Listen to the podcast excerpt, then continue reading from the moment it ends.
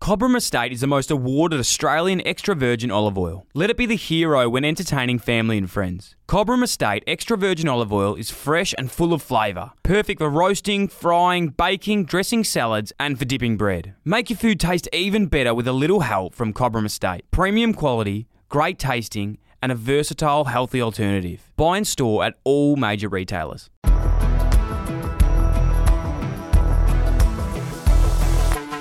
Batter up, Mitch.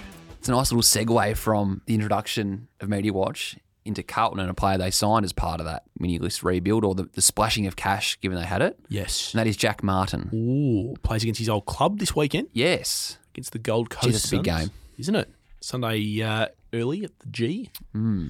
Take you back to the end of 2018. Essendon had a look, couldn't prize him out of Gold Coast. So he goes into 2019 as a Gold Coast son and has a pretty solid year. Plays 16 games, holds his own, starting to develop into what we think, given he was given up a lot for in the mini draft before he came into the AFL. Yep. starting to show signs. But then at the end of that, is out of contract, doesn't re-sign with Gold Coast, explores his options, and wants to move to Victoria. And there's Remembering three, he's from WA, he's from the Yeah. same place as Paddy Cripps and Jesse Hogan. yeah, Carlton come offer him, and this uh, don't forget at this stage, Carlton has a lot of room in its salary cap. Yep. The Bulldogs are heavily into him. He meets with the Bulldogs as part of this process. It's pretty much out of those two. Carlton dangled the offer of a five-year deal in front of him. He says to Gold Coast, "I want to move uh, to the Carlton Footy Club as part of this." Gold Coast says, "You're not moving unless we get a first-round pick out of it." Carlton are not willing to budge on a first-round pick for Jack Martin. Now, this is Stephen Silvani at Carlton Yes. and Craig Cameron at the Suns. Yep. Yep. Carlton take Brody Kemp at 17 that year and Sam Philp at 20. Uh, Carlton's offer for Jack Martin at that stage was a second round pick and a third round pick. Gold Coast tell Carlton, get stuffed. We don't need second and third round picks. We've got them. We need first round picks. And I don't mind that stance from the Suns, given what For they've sure. been through. And they it was almost a line in the sand for them. Yep. He'd met with the Bulldogs, but he was pretty a fair way down the path with Carlton. Eddie Betts was coming in. The Indigenous factor of having a mentor like Eddie Betts to play next to Sure. was was massive. Then he had Paddy Cripps, who he actually played under 15s and under 16s rep footy with in WA. They had a connection. Yep. And he wanted to play with Paddy Cripps. It falls down in trade period. Carlton go with that five year deal and they heavily front end it given the room they have in their salary cap. He earns around 1.1 to 1.2 million dollars in the first year of a contract that's worth around $3 million over the life of the five year deal. So an average of $600,000, but heavily front ended. One, because Carlton had room in their cap to play with and they could accommodate it in that year, but also to keep others away, knowing that there's not many other clubs in that scenario that would have been able to absorb $1.1 million up front in their in their salary cap. Melbourne actually had a pick before Carlton. If you if you remember, this is the year they took uh, Jackson and, and Pickett. They actually had a Yep. pick before Carlton in the preseason draft that year. And there were murmurs about them taking him. They wanted to get in front of Jack Martin, but they couldn't get a meeting because he was too committed to Carlton and actually met with the Dogs and was half open to that, but ultimately ended up committing to Carlton because of the bets and the Cripps factor. Melbourne couldn't get a, uh, a meeting with him, and that's where Carlton said, well, geez, there's still a chance theoretically they could take him in the preseason draft because they have the pick before him. Yep. But they weren't in a position, given their salary cap, to match the terms of the 1.1 up front. He comes in at Carlton and let's call a spade a spade has struggled to get on the park and play consistent footy. Has showed flashes of brilliance, and I think he's clearly in their best 22, even best dozen when he's up and going.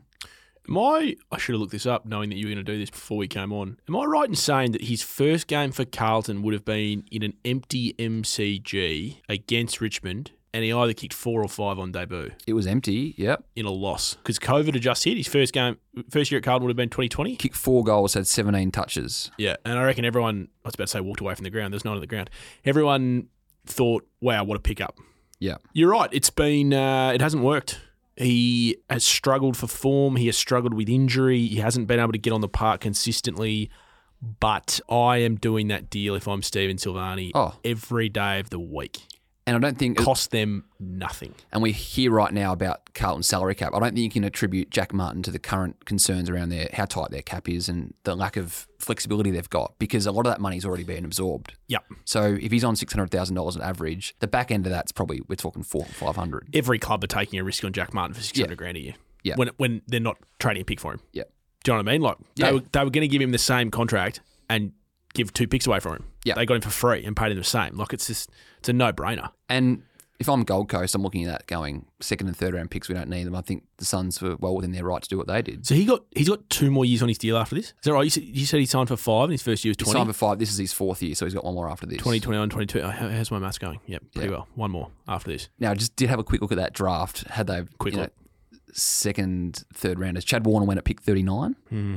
but there, it's it's not seen as a, as a heavy loaded draft in that middle part, middle parts. I do want to though just talk about the prospect of taking a player through to the preseason draft because I don't think we've discussed it much on this show. Sure. The threat is always there. You hear clubs every trade period. There's always one. We'll just take this guy to the preseason draft. But this year, West Coast really should flex their muscle and do it. We spoke earlier in the show about the need for them to attack the draft and go after early picks. If they've got someone on the hook this year, you think eight- the Eagles will finish 18th on the AFL ladder, so that will give them the first pick in the not only the national draft but the preseason draft. You think if they've got a player out of contract on the hook, let's just call it So a the- Dev Robertson, Well, no, there's an obvious one who plays with Jack Martin. Mitch McGovern. Yeah. Yeah. Play with his brother. Like, it's just the, it's just the obvious one, isn't it? Because Carlton will want a decent pick for him. Yeah, And West Coast will say, well, we'll, just, we'll offer you pick 55, and if you don't like that, then, you know, we'll Yeah. just take him in the preseason. We'll just walk him and comes and play with his, plays with his brother. Makes sense. Now clubs don't like doing it clearly No. because it breaks down relationships and it's And it, keeps doesn't, things and frosty. it doesn't often happen. no, the threat's always there and it's spoken about a lot. The most but it rarely famous one, I happens. reckon, was Nick Stevens, Yep. who wanted to go to Collingwood, and Port wanted Alan Didak the other way. And Port said, well, we're just not doing it. And Collingwood were like, well, you're not going to let him go to free. you know, and Port were like, actually, you know, to your direct rivals, no, we will. Yeah. So Nick Stevens ended up going to Carlton in the preseason. Now, that's some would describe that as bloody minded. But I liked Craig Cameron's stance for Gold Coast. They didn't Yeah. need more picks. So that they they played a game with a game of chicken with Carlton that they ultimately lost, but it didn't cost them much. And Yeah. it didn't cost Carlton much either. I tell you what, if Jack Martin ended up being the player that Carlton thought he was going to be, that would have been harder to swallow for Gold Coast. Yes, that's true. So I'm saying West Coast of 10 years ago would have done this. They would have been ruthless. Yep. They would have just gone to another club and said, we're doing this. Yep. Let's see how they do it this year because they're in a position to. They clearly have the number one pick in that preseason draft. If they've got a player on the hook and they want to keep their draft picks, let's see if they want to do it this year.